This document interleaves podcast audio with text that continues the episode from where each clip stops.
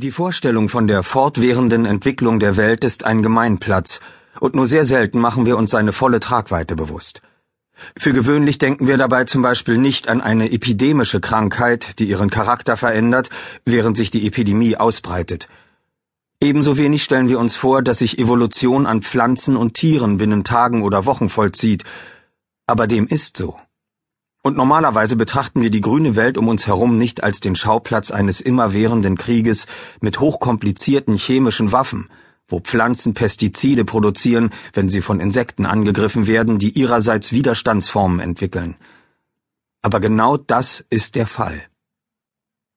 Wenn wir die wahre Natur der Natur erfassen, die wahre Bedeutung von Evolution begreifen könnten, dann würden wir uns eine Welt vorstellen, auf der sich jede Pflanzen-, Insekten- und Tierart von Augenblick zu Augenblick verändert, weil sie auf alle anderen Pflanzen, Insekten und Tierarten reagiert.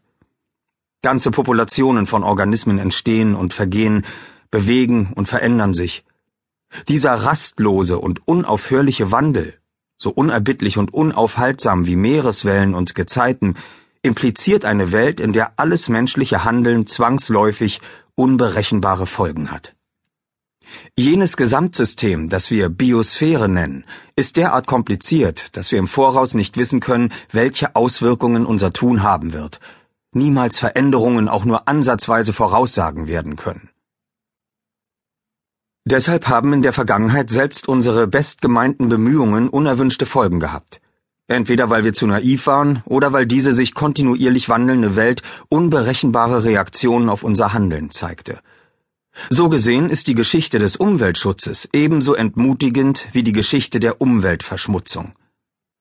Wer zum Beispiel behauptet, das industrielle Abholzen der Wälder sei schädlicher als ökologische Schutzmaßnahmen gegen Waldbrände, der übersieht die Tatsache, dass beides mit großer Überzeugung betrieben wurde und beides den Urwald unwiderruflich verändert hat. Beides liefert gleichermaßen umfassende Beweise für den sturen Egoismus, der die Interaktion des Menschen mit seiner Umwelt prägt. Die Tatsache, dass die Biosphäre unvorhersehbar auf unser Tun reagiert, ist kein Argument für Untätigkeit. Sie ist hingegen ein gewichtiges Argument für ein behutsames Vorgehen und für eine skeptische Haltung gegenüber dem, was wir glauben und dem, was wir tun. Leider hat unsere Spezies in der Vergangenheit diese Behutsamkeit schmerzlich vermissen lassen. Und es ist kaum vorstellbar, dass sich daran in Zukunft etwas ändern wird. Wir glauben zu wissen, was wir tun. Das haben wir schon immer geglaubt. Wir wollen einfach nicht einsehen, dass wir uns in der Vergangenheit geirrt haben und demnach auch in Zukunft irren können. Stattdessen schiebt jede Generation frühere Fehler auf die Unvernunft nicht ganz so kluger Köpfe und begeht dann erhobenen Hauptes neue Fehler.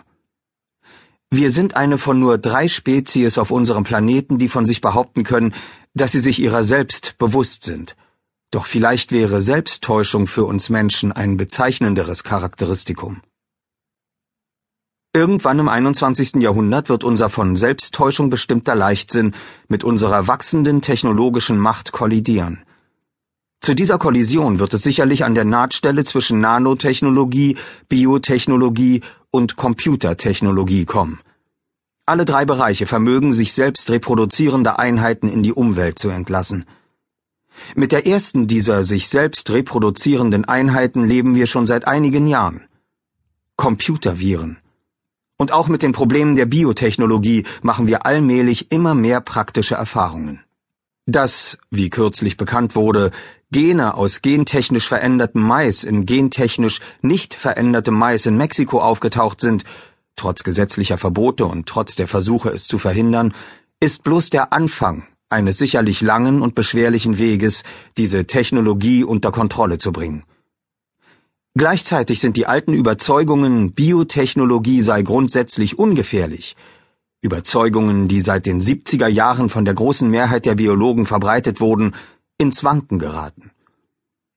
Seit australische Wissenschaftler im Jahre 2001 unabsichtlich ein ungeheuer tödliches Virus entwickelten, nehmen viele Menschen die alten Denkmuster noch einmal kritisch unter die Lupe. Zukünftig werden wir mit dieser Technologie sicherlich nicht mehr so unbeschwert umgehen wie in der Vergangenheit. Die Nanotechnologie ist die neueste dieser drei Technologien, und in mancher Hinsicht ist sie auch die radikalste.